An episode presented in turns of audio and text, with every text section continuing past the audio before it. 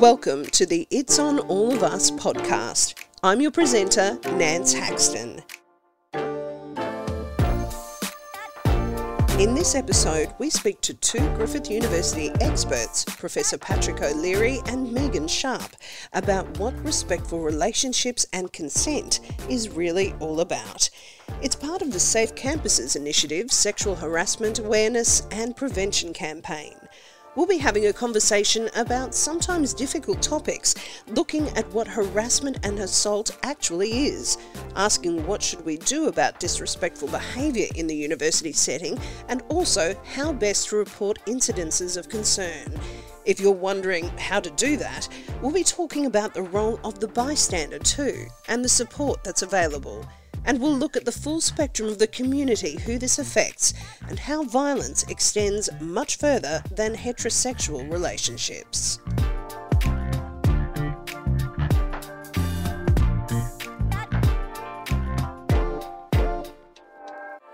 I'm Professor Patrick O'Leary, and uh, I'm the Director of the Violence Research and Prevention Program at Griffith University, part of Griffith uh, Institute of Criminology. I'm Megan Sharp. I'm the Project Officer for Student Safety and Wellbeing at Griffith University. Welcome to the It's on All of Us podcast. Patrick, if we can start with you, just regarding It's on All of Us. I mean, it kind of sums up the whole campaign, really, doesn't it? But let's flesh that out a bit. What does that really mean when we're talking about consent and relationships? Well, it's about a collective responsibility, and if we can change attitudes of people on campus, the whole Griffith community, that means that people will speak up on behalf of their friends and colleagues and notice things when things aren't right. Because we can't be surveilling people. We need everyone to be uh, looking out for each other. So the responsibility is a really collective idea that if you notice something isn't right, maybe it's time to check in with that person. It's such a multifaceted issue, isn't it? What's some of that research shown, Megan? So, ahead of 2021, It's on All of Us Week, uh, we have done a survey that's been led by the public health students, and preliminary responses that are coming through from that survey at the moment are indicating that students are really, really interested in hearing more about consent uh, in relationships and how to recognise or understand better harassment and assault in relationships. So, already this year, our counselling team, through our Counsellor for Violence Response and Prevention, have implemented a Respectful Relationships program, um, which at the moment is being run just for female identifying students. Again, that's been in response to what our students are presenting with when they're in the counselling room. So, what are the kinds of issues? What are the kinds of things that those students are indicating that they would like more help with? And so that then covers things like setting boundaries in a relationship, like understanding what, what a healthy relationship looks like, what some red flags might be for an unhealthy relationship, but really understanding and empowering um, an individual in a relationship to be able to set some boundaries and to be able to be uh, assertive, I suppose, when they need to be. Sounds like there's a bit of confusion there within the relationship as well, that intimate partner in your life. Do you have any insights into that or advice, perhaps, Patrick, for people in a relationship? How do you do that ongoing negotiation of consent? Well, I think there's a couple of things that are worth thinking about here, and that that is, you know, we've had some conversations about coercive control, and Sometimes when we think about coercive control, I think about grooming, which we often associate with sexual assault of children. But we also, in rela- adult relationships and new relationships, grooming can occur where you know someone builds someone trust, trust, but the motivation behind that behaviour is to manipulate and get their own way, and and that makes it really difficult to tell on occasions because what might seem like a good act behind that act is actually not an okay intention or motivation. And so it, it's challenging to recognise that. But when we do feel uncomfortable, like, oh, why did they? Now they've given me this gift, I feel that I have to do this. And that's a really important thing to recognise. Listen to those alarm bells. Yeah, absolutely. Or I wasn't really expecting them to turn up uh, at my workplace to pick me up. or after my shoot. They're saying they're doing it because they really wanted to see me, but I feel really controlled by this. Is that the time to talk to someone? Would you recommend, Patrick? Yeah, yeah, and it, it, it might be, it might be about talking to that person. It might be about talking to a friend or a professional, or saying, "Look, I actually need to have a conversation about that. It's not okay to do those things without checking in with me." I think recognizing those subtleties are really important, and I think you know often people are looking for because last year we had a uh, webinar, uh, and we deliberately didn't call it um, about domestic violence or coercion. We we talked it was about difficult behaviours. Yep. Coping with difficult behaviours. And I'm sure every person listening to this has had to cope with a difficult behaviour before from a friend or a colleague or a partner. Because we don't want to see it, name it as violence or that, because that's, that can be confronting. But, but recognising those difficult behaviours that put you in an awkward position is so, so critically important. And I think, Patrick, it opens up a conversation that we can have as bystanders as well. So, as a friend or a colleague, a family member of someone who you're watching, they're in this potentially new relationship, potentially long term relationship, and you're perhaps noticing things, you know, in, in the dynamics of that relationship which don't quite sit right with you. So, I think it's about I think being brave enough also as a bystander to have conversations with with that per, you know with, with your friend with your loved one to say oh hey I've noticed that. You know, is that is that just how you guys roll, or does that bother you? Like that would really bother me. Is like, that okay with yeah, you? Yeah, you're really incredible for putting up with that. Wow, and you know, and you might be met sometimes with, oh yeah, that's just you know, that's just how we work. Like it's fine. But other times you might be opening a door there. That person is thinking now, okay, someone else has seen that, and someone else doesn't really think that's okay either. And that's what makes me feel really awful. So okay then so i've you know that uh, again i come back to that point of being validated that experience and that um, i guess response and emotion has been validated and so that then in turn opens a door to that person perhaps talking to you more about that or seeking support elsewhere from a professional or whoever it might be a friend or family member also I, i'm sure most of us in our lifetime have had a friend or had a, a sibling who's entered into a relationship and you've thought oh that's a bit odd. Oh, I mean, I can't believe they put up with that. Or, you know, whatever those little thoughts might be.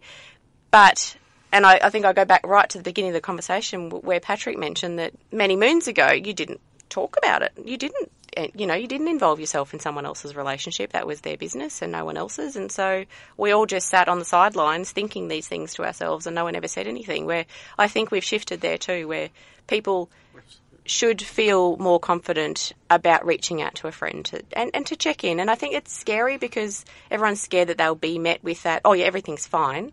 Can't believe you said that. But I, I'd have to say the more time I spend in this space, the more I think it would be more a case of you might still be met with a bit of a, a, a terse initial reaction, but I think the impact long term that you might have on that person by letting them know that you've seen something and it's perhaps not okay. Because I think you know when you when you're in a relationship, you've got your your rose coloured glasses on and you go along with things. Where if you've got a few people saying, "Oh, is that? Oh, that's interesting. That's not quite right. I'm not. That doesn't seem good to me." Then maybe it's about other people raising those yeah. red flags for you as well. Absolutely, and I think something that we know from the research you know those little microaggressions where people feel that something said to them has a double edge to it or where you feel like I just need to try harder to keep this person happy or or their happiness depends a bit on what I'm doing are some real warning signs and some signs that we often see in in the uh, for, for survivors of uh, violence and partner abuse is that they they often feel if they only did this, he would be okay. And those can start in sort of quite micro things from not you know not the large things, but from quite micro things. Well, I don't do that because it annoys him. And that's where shame starts because then you start to do your blame of yourself for someone else's but not okay behaviour.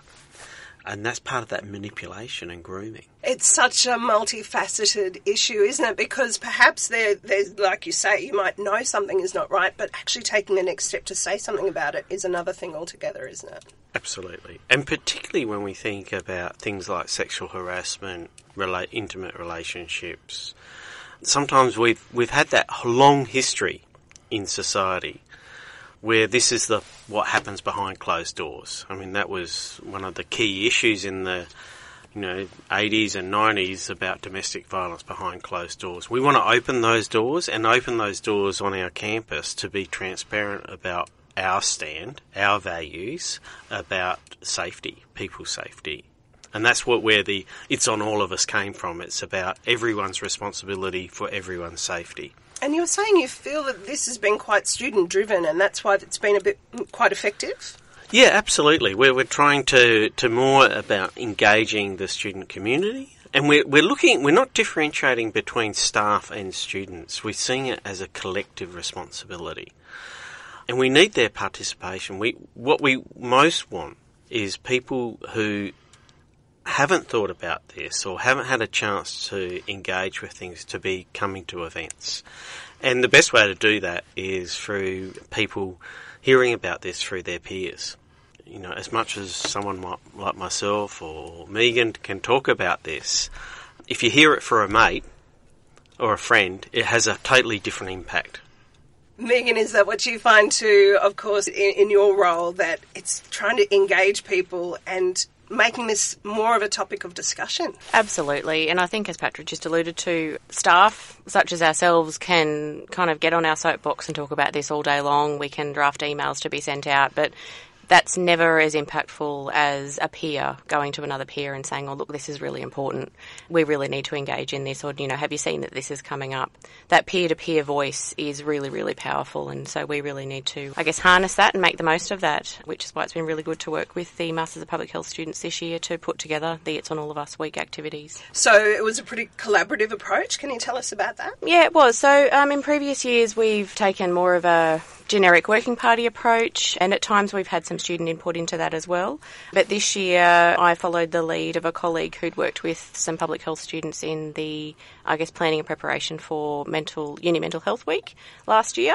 Thought, oh, that was really interesting. Some of the ideas that the students came up with were just a bit different to anything that I suppose a a collection of staff had ever thought of. Were you a so, bit surprised by the sound of yeah, it? Yeah, yeah. Um, so I thought, oh, let's give that a go for It's on All of Us as well and see what different ideas student minds might be able to come up with that then might be naturally more engaging to their fellow peers. And what were uh, some of the ideas that came forward from the students, particularly those ones that surprised you? In Uni Mental Health Week, I think it was just um, some more practical and hands-on things, so less of the being talked at at different seminars and things, and more, um, I mean, for, for mental health and well-being, it was things like meditations and affirmation cards and things like that, really very practical things. And for for this week, actually, this podcast was like, oh, that is something I had never ever thought of doing. That's amazing. That's incredible. It's a resource we'll now have ongoing. It's not just a one off. So yeah, I'm really excited. And I suppose it shows to Patrick as well that people are really craving information, aren't they? Even if they're not actually saying it as such. I think this issue of consent is really quite fuzzy, for want of a, a, better term, but I think people really find it quite confusing to navigate. Would you agree?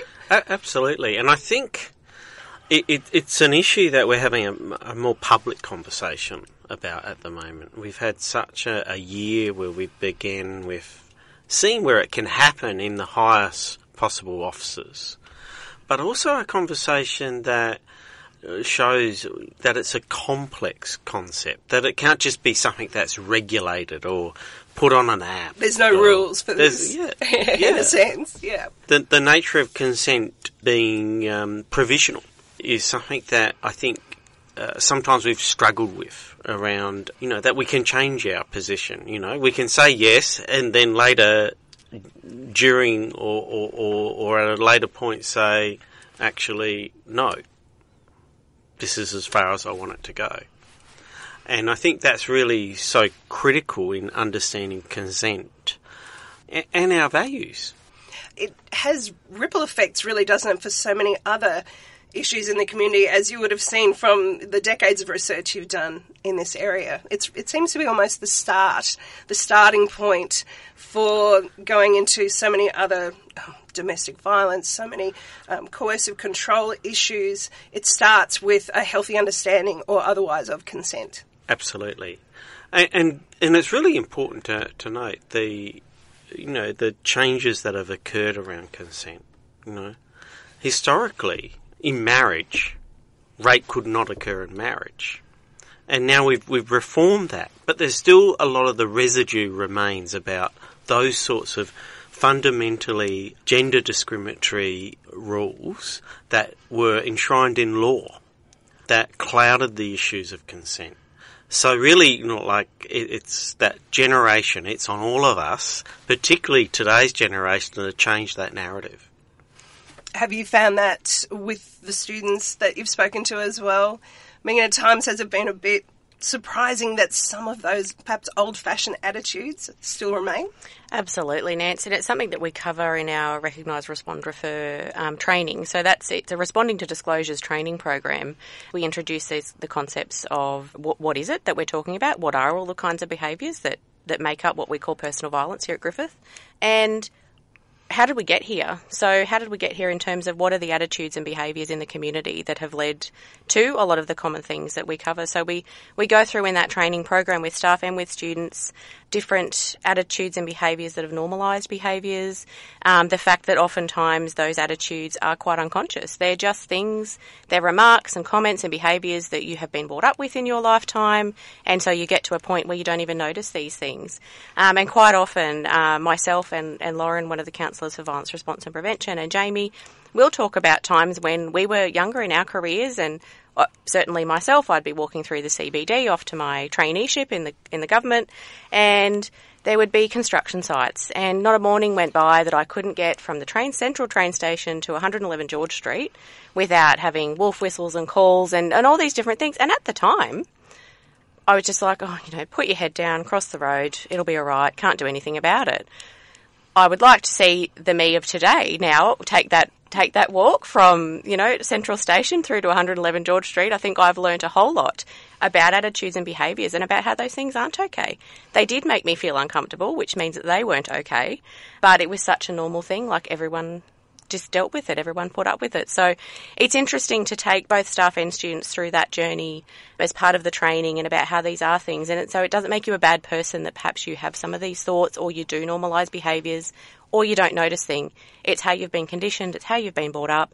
It's now time to actually give ourselves a moment though to take a step back, have a think about those things, and then maybe then determine what our response is to different remarks or conversations or situations. So true, isn't it? Because it's it's recognizing that as you say, it comes from the generations before us really. And how do we change the way that we speak about this for the generations to come? Yep. Absolutely. Mm, I, when I think of even in my reporting experience, I think of when I started as a cadet, we were told quite openly do not report about domestic violence when we did the police beat because people don't want to read about that. You know, it was a bit too too confronting for people to read over their breakfast, but that has changed in 20 years as well. So, how do we change this uh, attitudes about consent, do you think? the first step is, is about having that conversation about the complexities and the different meanings around consent.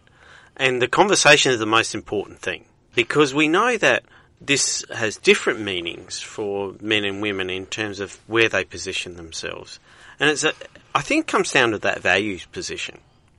Rather than sort of looking purely at the dynamics of of consent, you know, what do decent people do? what do decent people show and respect?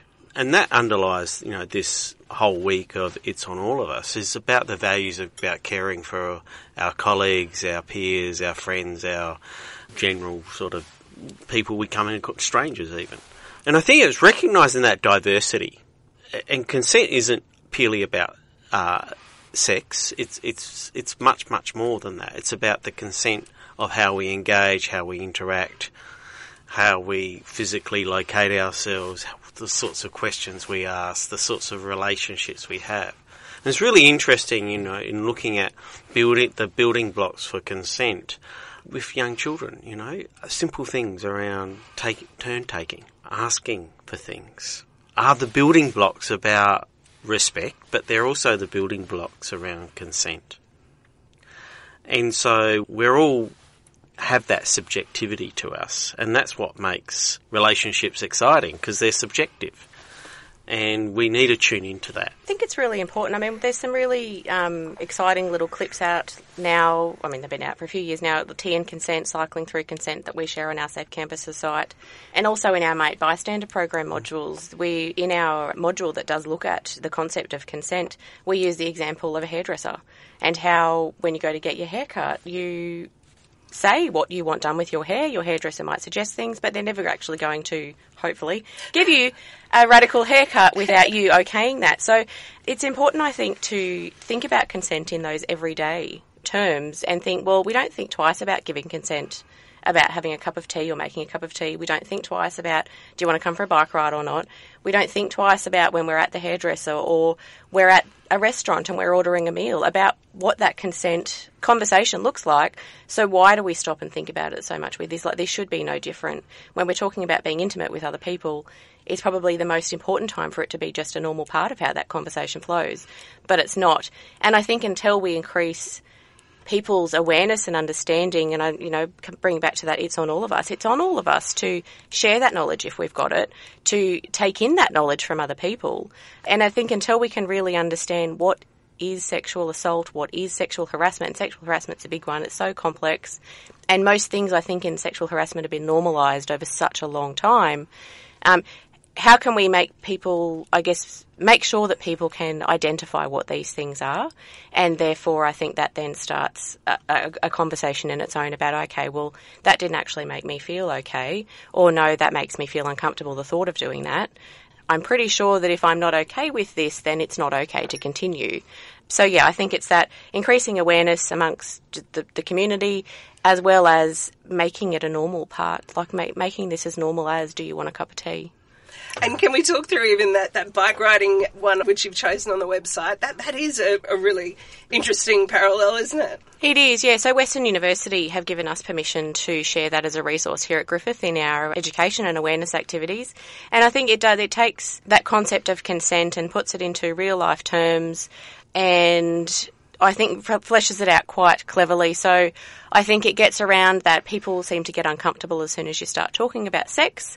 So I think it introduces that concept of consent in quite a, a safe way without making people uncomfortable from the get go. Let's let's people, I guess, have a conversation about what consent looks like in other activities, but then brings it back very, very clearly to when then what does this look like in a relationship? What does this look like when you're talking about sex? And as Patrick was saying before, it might be you might agree to go on the bike ride to begin with, but you can change your mind. Why is this such a complex issue to get our head around, do you think, Patrick? Well, I think I think it's that, that word that it's always provisional.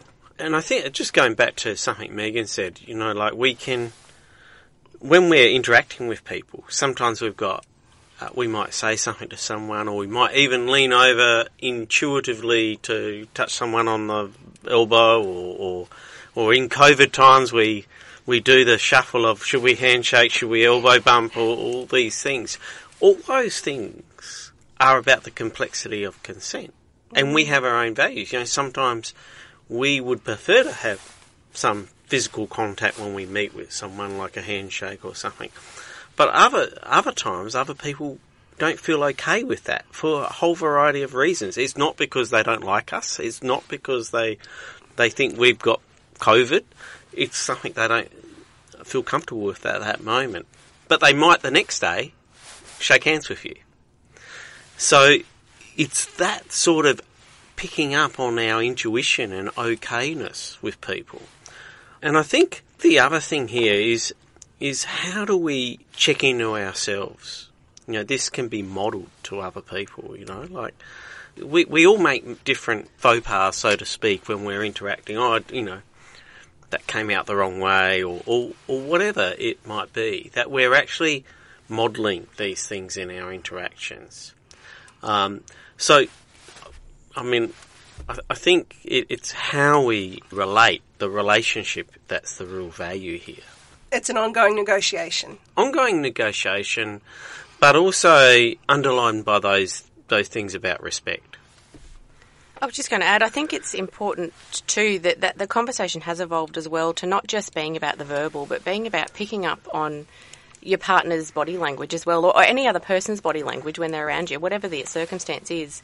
And being able to, I guess, identify those cues when someone might be physically seeming a little shut off, or they might turn away, or, you know, pull away from a kiss, or whatever it might be, and understanding that that's also part of indicating consent or, or otherwise. And I think that's something that is still quite a new concept. And so we've moved yeah. beyond now the no means no. And we've moved to trying to educate people and make people more aware of, well, consent is not just about someone having the, the courage in that moment to say no. It's actually about picking up on a whole lot of other cues and different verbal responses as well to understand when a person is actually pulling back and when a person is not comfortable. And I think if we can start teaching yeah. our kids from a young age, this is what it feels like to be uncomfortable and this is what it looks like, if you can pick that up in your friends, like if you're playing a game with your friends and, and they're not comfortable, then this is how you can notice that, and then this is how you can then change what you're doing to make that person comfortable and happy as well. Yeah. And I think that picks up that point of how do we intervene? How do we interrupt something? And I think, you know, one example is when you're, you're in a group and someone makes a, a sexist, racist, or homophobic joke. How do we actually pull someone up on that in a way that doesn't get them totally offside because we want them to engage, but at the same time saying we weren't consenting to being around you saying that. So, what is your advice in that situation, Patrick? If you're in a group of men and women and a sexist thing is said, it's up to the responsibility of the guys in that group to pull it up. And uh, pull it up in a way that's supportive of both parties, the learning but also the rights and the fact that, that the women didn't consent to be around being put down. And uh, I think having those conversations, but in terms of it might be even, you know, what you might term a cheeky, cheeky question. You know, like, how do you reckon that might have felt if you were in um, Nance's shoes at that moment that you said that? What What do you reckon that would have been like for her? So that reflection back rather than saying, you just said something wrong, you know. And that might start a conversation that's different than someone putting up the shutters. Putting it back on them to a degree, asking yeah. them that question. Yeah. It, because it is about bringing that awareness, that empathy, teaching empathy and respect. It's tricky, isn't it? How do we do that? Is that perhaps where the, the modules come in a bit, that people can access that if they realise this is an area that they're not really great on, or where does that really start, Megan?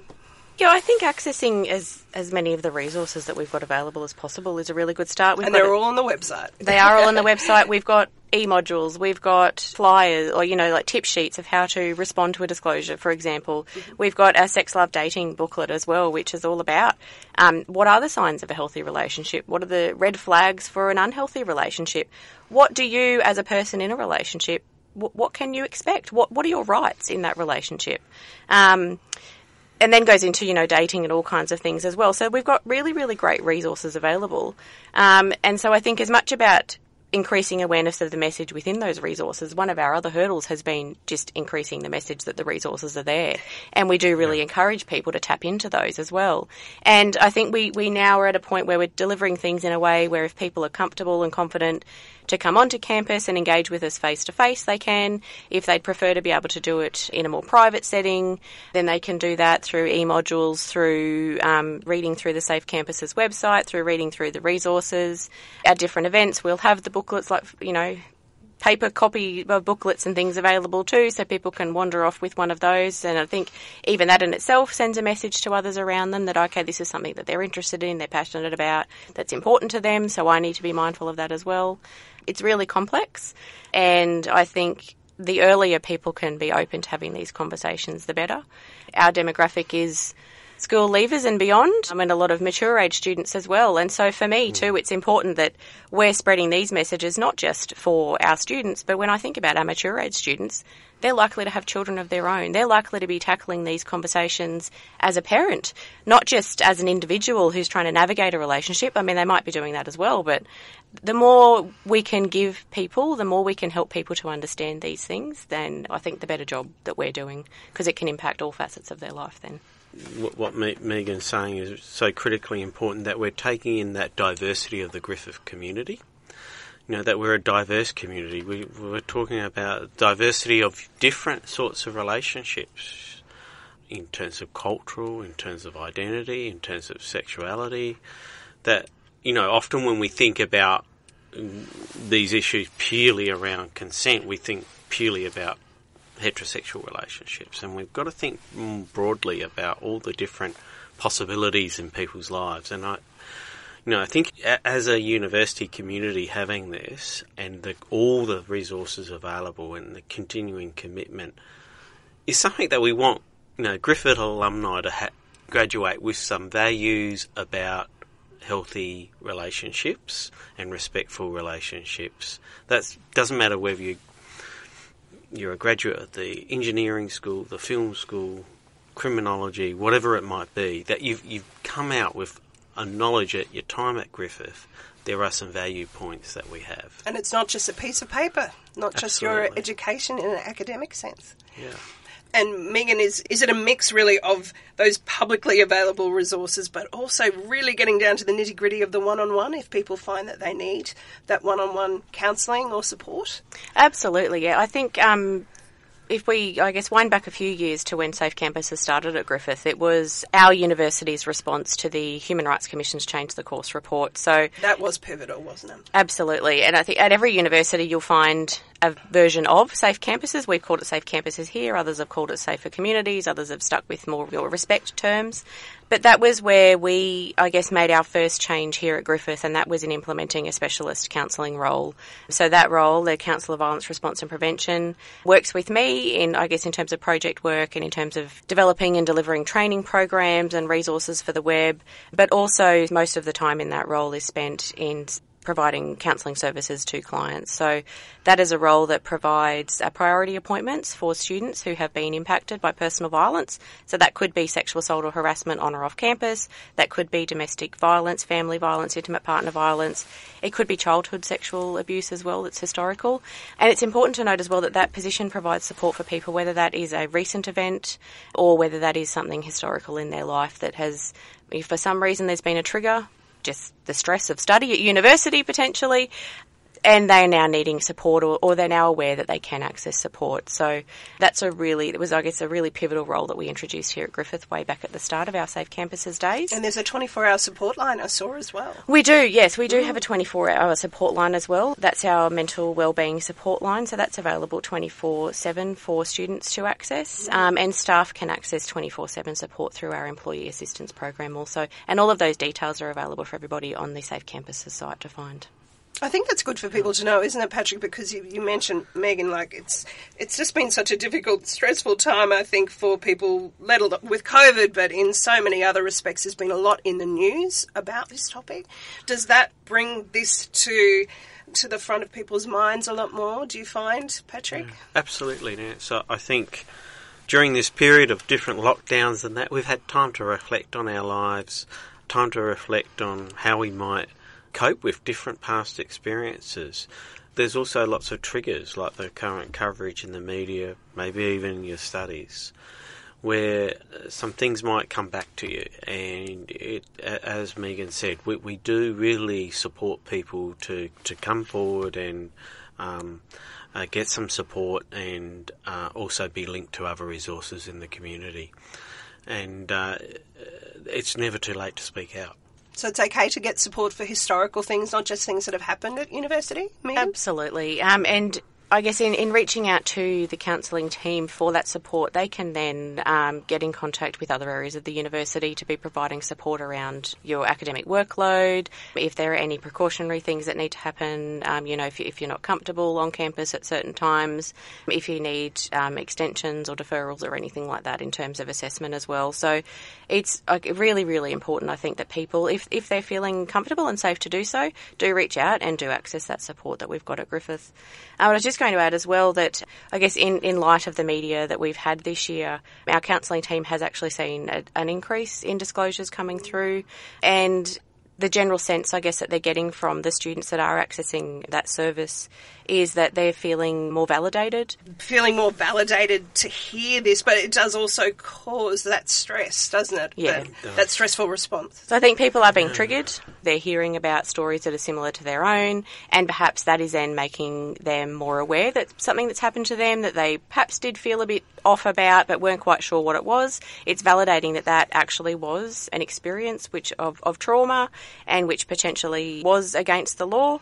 They're also feeling more validated that they're not the only one, that other people have had a similar experience. They're becoming more confident in being able to talk out. They're confident that now is the time that I will access support for this um, and I will start to work through this. There's also been, I, th- I think, post COVID, uh, a theme of students reporting that their home environment is not safe or comfortable for them as well. And I think we did expect that. And Patrick, you might like to pick up on this in terms of research and, and community services last year. I know that we did expect that there would be a rise in disclosures once lockdowns and things like that were softened. People weren't always safe to be able to disclose that they were in a bad relationship or an unsafe, unhealthy relationship at the time when everyone was stuck at home. But I know that we did expect to see a surge after that time once people could get back out and could, I guess, have more easy access to support services and networks. I mean, we did hear that in the news. I think the perhaps obvious effect on domestic violence and that people were trapped in these homes. But is it even wider than that, that COVID effect, Patrick? Yeah, absolutely. And, and people were at home for longer periods with people they wouldn't spend the same amount of concentrated time with. And so we had increased risks there. And I, you know, I think what it also covers that that's really important what Megan's saying is also we we're engaging on a whole range of different platforms. And so, whilst we often think about direct personal contact as, as part of this conversation about consent and harassment, a, a great deal happens online through technology. We all have a phone.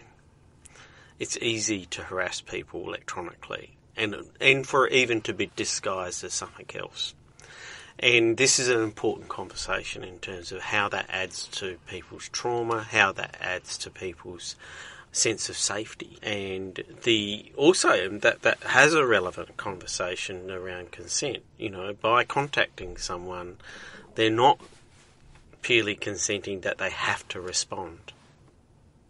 And you know, we, we did see this during the uh, COVID time that that reliance on technology we will bring people into our homes, into some of the very private spaces of our homes in a way we hadn't quite done before. And I think this was a really confronting period for some people, and, and we probably saw things that we weren't always expecting. And, you know, that's such a critical issue. It also reminds me about the, the, the other issue here in, in this is that we really want to get better as friends, as colleagues, of how we respond to disclosures. Uh, not everyone goes for pro- professional help. And something we know in the research is that a really poor response to a disclosure is really predictive of a poorer mental health outcome. And I suppose that that's where we come into it too, Patrick. It's not just for the professionals, unfortunately. In that case, quite often would that disclosure be to your friends? Absolutely. And if you think about it, I, I think about it for myself. If something traumatic happens to me, no offence against social workers, I'm, I'm one myself, or, or a psychologist or a doctor, but I want to tell my friend or my, my partner or my mum or my uh, someone who's a mate that's close. But are they up to hearing that? Is a really key question that we, we need to be better at equipping that because we really do want to get help from those that we're close to who might then need to involve a professional. But often we need that support from those who, who really care about us. So, what are the key aspects, do you think, for how we should best respond to someone who's telling us about a traumatic event in their life? Well, the absolute first one is to believe and listen and acknowledge the strength that it takes to speak out, acknowledge that courage. Stay with them.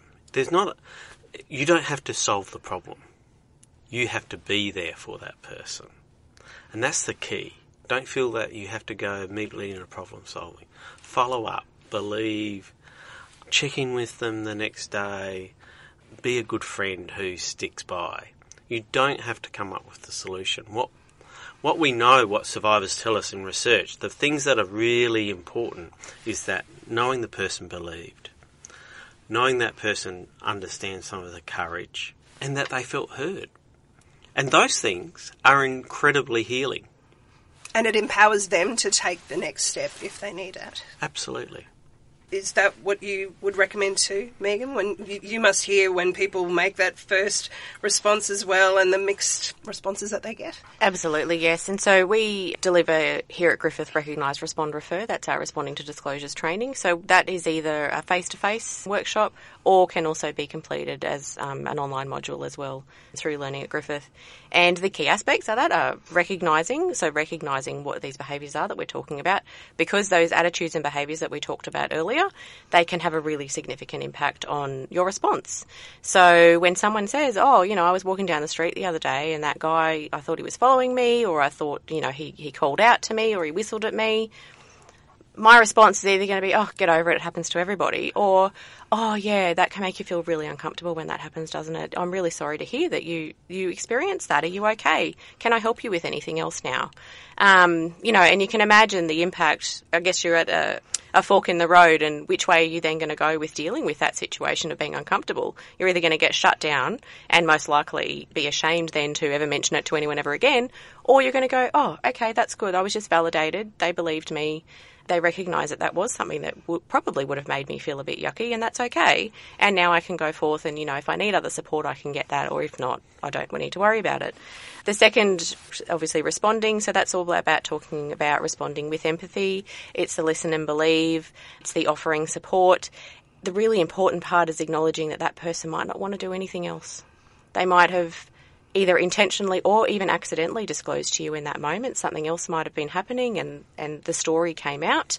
And either, whether it was intentional or accidental, they still might not want to do anything else yet. They might have just needed to share with someone else and they picked you as, a, you know, a good colleague or a friend, as someone that they felt safe with telling that story to. And then the third is referring. So it's about then about knowing where you can, I guess, point that person to to get some additional support. So, you know, obviously in our training we cover what the Griffith options are, what some external community options are as well. But I think that's a really important step because I think people will often feel burdened that they now need to take this on, they need to become the counsellor, they need to become the investigator, and they absolutely don't. As Patrick said, in that moment, what people need, what, what that victim survivor needs, is just someone to, to believe them and to support them, to be there for them. They just need someone to be there. They don't need an investigator to go and figure out exactly what happened and when, in what order. And the other thing that we really do, I guess, focus on as part of Recognise, Respond, Refer is that you don't need to know all of the details either. You don't need to ask questions. You shouldn't be asking questions. There are certain questions that we absolutely don't want you to ask, and that is, you know, well, the why type questions. Well, why were you there? Why did you go home so late? Why were you wearing that? Why were you with them?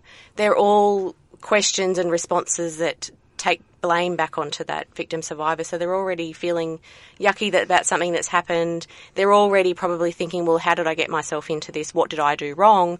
And so all of those questions being shot back at them are then going to really, really exacerbate that feeling of shame and I guess self blame. So that's the last thing a person really, really needs to hear. They need to hear the things like, you know, are you okay? How can I support you? What would you like to do? Do you know what your options are?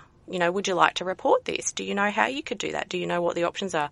Would you like to get other support? You know, I'm not a counsellor, I'm not a psychologist. I, am really happy to be your friend and to help you through this, but it might be worthwhile talking to someone professional. Do you know what your options are? Can I help you find what your options are? And I think that, you know, putting those things together, and it doesn't need to be a long conversation still, you can still have that conversation quite effectively and efficiently, but have putting all of those aspects together really provides a really, really effective response. Yeah, absolutely, Megan. And, and I think one of the things key there from what you're saying is it's about control. We want to give, when someone makes a disclosure, we want to give them control back.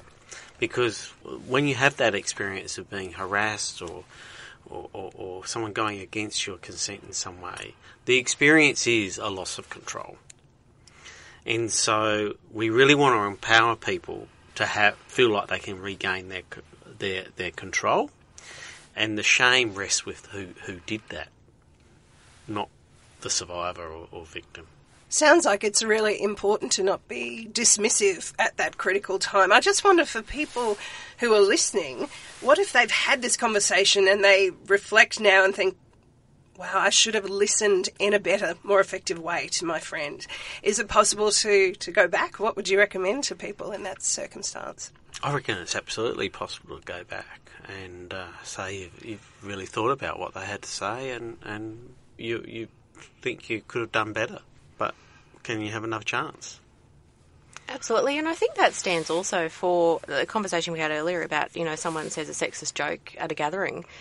And in that moment, you might not have felt comfortable yeah. or confident enough to speak up. But I think there's always an opportunity to go back to to someone who you know you know was uncomfortable, you know felt awful about something that's happened. You can always go back to them, and I don't think it really matters how much later, and go, hey, that thing that happened, that conversation we had that day, that joke that so and so told the other day. I saw that that really upset you, and I'm really, really sorry that I didn't say anything at the time or that I didn't handle it better at the time is there anything I can do now? Is there anything I can help you with now? And I think that still tells them that, oh, okay, all right. They have listened to me. They've heard me. They've heard that something's happened or they've seen that I wasn't, you know, comfortable with something. And they've validated that. And now there's, I guess, a door open there that I can get support if, if I want it, if I need it. And you, you did touch on this before, Patrick, but also recognising that this goes beyond gender lines too. I notice an important part of the program is the recognising of the really specific issues that LGBTIQ communities and, and people face regarding consent, relationships, and those complications. Yeah, absolutely. And, and, and Megan mentioned the report from Universities Australia and Human Rights Commission, and that showed that people from transgender, LGBTQI plus uh, experience disproportionately more harassment and and greater liberties taken against them, and uh, so we've got to be watching out for for how we uh, both celebrate diversity, but also what that means and the sort of permissions. I think one of the themes that came out of that report that people took took it upon themselves to um, uh, speak on behalf of those groups. And so we've really got to be conscious of those complexities and, and, and also that consent really matters for those groups. And our Mate Bystander program covers this really well that it's this gendered violence that we talk of, it's it's violence or disrespect against another person or group of people because of their gender or gender identity. And in terms of thinking about male victim survivors as well, it's, it's oftentimes when they don't fit into that man box. It's when they might be queer, they might be questioning their gender identity or have a different gender identity to that that they were born with. And they don't fit squarely into that macho masculine box, and therefore there's something wrong with them quite clearly, and they are more feminine and you know that's that's a dreadful thing to be, isn't it? Um, so let's put them down. Let's make them the butt of jokes. Let's direct the disrespectful language and behaviours towards them because they, they should fit into this box over here, and they just don't. So, and, and, and really, that highlights this issue about power when we yep. talk about this is who has power, and there can be you know other dimensions of power such as age. You know, someone much older than another person eh, or their position within the structure of the organisation is, has much more power. In seniority, yeah. Seniority. Mm. And these things can cut across gender lines as well. So, and we certainly saw that in the work of the, the Royal Commission into institutional responses to child sexual abuse, that power is such a critical factor and institutional responsibility is the thing that can stop that. It seems that there it, it really has come to a reckoning of sorts, which is a good thing, isn't it? These, these huge institutional reports, such as the child abuse, now the ongoing disability Royal Commission, and we can benefit from that, I suppose. Do you think that we are able to talk about this better, and this podcast hopefully reflects that? Oh, absolutely. I think we're having conversations we never would have had 10 years ago. And you highlight the Disability Royal Commission. That, that you know that's such an important national conversation to have. That we're hearing about experiences that weren't available to us before. I think the challenge now is we keep these conversations going.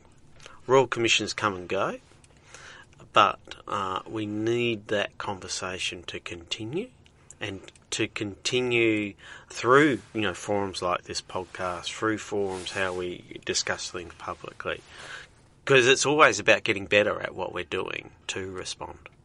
Megan, have you found that as well? That it is are people more willing to have these conversations now, or we've still got a way to go? Oh, look, I think we've still got a way to go, but I think even watching how the media might report on stories of sexual assault or domestic violence has changed in the last honestly maybe three to five years even not even yeah. as far back as 10 years and i think five years ago we had a survey conducted of across the sector and in 2017 four years ago that report was delivered to us so at the end of this year, the sector again will be um, doing a survey of, of students to assess the prevalence of sexual assault and sexual harassment and the impact that that's having on their university life. And so I think then next year again, there'll be another report that's handed to our sector with another set of recommendations for us to focus on, which will keep this, I think, you know, bubbling away on the agenda for, for years to come again. But I think this year is extraordinary, really, in terms of sexual assault, sexual harassment, domestic violence. And in terms of domestic violence, too, I think the way that Hannah Baxter's story was handled by the media and the conversations that it sparked as a result of that and, and the work that Hannah's family are now doing in terms of trying to educate people about coercion and opening up that conversation. And I even remember I remarked in a recognised respond refer training session the other day, there was quite clearly coercion going on in Allison Baden-Clay's marriage as well. But it wasn't a conversation that I recall having at that time. In those five years or so. Absolutely. Yeah, I think it's it has true. it's we, we've evolved and that's as awful as it is that we have to keep having these events happen and these women have to keep losing their lives, I guess I'm pleased to see that we have, like as a community, we've evolved. Our media is reporting things in a more sensitive way and I think in a more victim centric way, perhaps, than would have happened in the past. And I think that conversation about coercion that we have begun really since Hannah and her children were killed has been really, really important. And I think the more that we can have these conversations, the more we can increase knowledge, not just about, I guess, the big picture issues, but what, what do the intricacies in this look like as well? And what do the different types of behaviours look like? And how can we be identifying things either in our own relationships or in the relationships of loved ones a bit more early and then be a bit more armed with, I guess, some knowledge so that we can go in and assist people much sooner. On top of all of that, then this year we've had all of these public disclosures. There's been lots of talk about Canberra and what's gone on there and the need for, I guess, change at that institutional, organisational level. So I think it's really the momentum uh, that I've seen in, in my role this year has skyrocketed. We've hit full pace, and I'm really happy that we've hit full pace. It's exhausting, but I think we need to make the most of that now. And and the challenge is, as Patrick said, is, is making sure that we then don't fall off again, that we can continue that, and we can continue to really build that momentum, increase people's understanding, increase the likelihood that people are open to having these conversations. Because while we can get people into conversations, it's so much easier to affect change. And who would have thought, you know, 10, also, years ago, the Australian of the Year is a survivor, uh, Grace Tame, and she's you know very much uh, a strong advocate and modelling a absolute way that we can keep having this conversation. And the conversation isn't about what's wrong with survivors or victims, it's about what happened to them.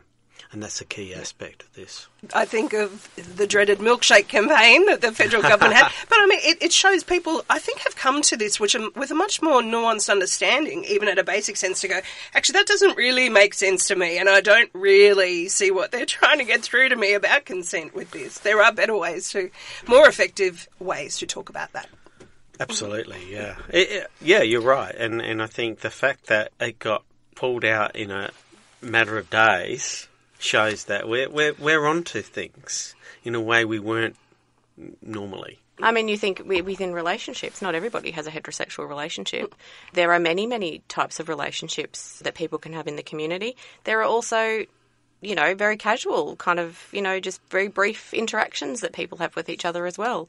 And I think it, it, it also reinforces that what I was talking about earlier that consent isn't just about sex. Consent happens every day for all of us uh, uh, uh, on so many different things. It might be letting someone in at the traffic lights. You've let them in. You've said, yes, okay, there's your spot. It might be making the cup of tea. It might be going for a bike ride. It could be any number of things. And each of us every single day have some sort of interaction with consent. And most of the time we don't even think about it. It doesn't even occur to us that that's happening. And so I think cycling through consent, I think it demonstrates that really, really well that this is not actually just about a heteronormative relationship. This is just about life, and this is just really important to understand. Full stop. Well, I have to say, I think it's really exciting that Griffith is being so proactive in this space and actually really taking a step in this public debate, which also, as you've so deftly shown, is a very private debate as well. But we need to talk about it in public with each other, in a podcast, in our bedrooms, in our lounge rooms at dinner parties for this to really take shape and hopefully have a preventative aspect as well. Is that ultimately, I suppose, what we're Absolutely. looking for here? Absolutely. We, we want this not to happen and, and to stop it in the first place. Yeah. Thank you so much for joining us, Megan Sharp, Patrick O'Leary. Fantastic to uh, to speak about this. Thanks, Nance. Thanks, Nance.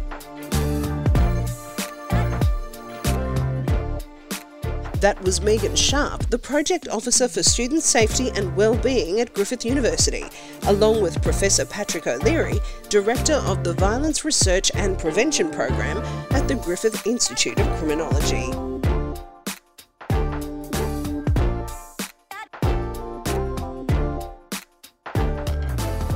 You've been listening to the It's on All of Us podcast, a production of Griffith University's Safe Campuses initiative. I'm Nance Haxton.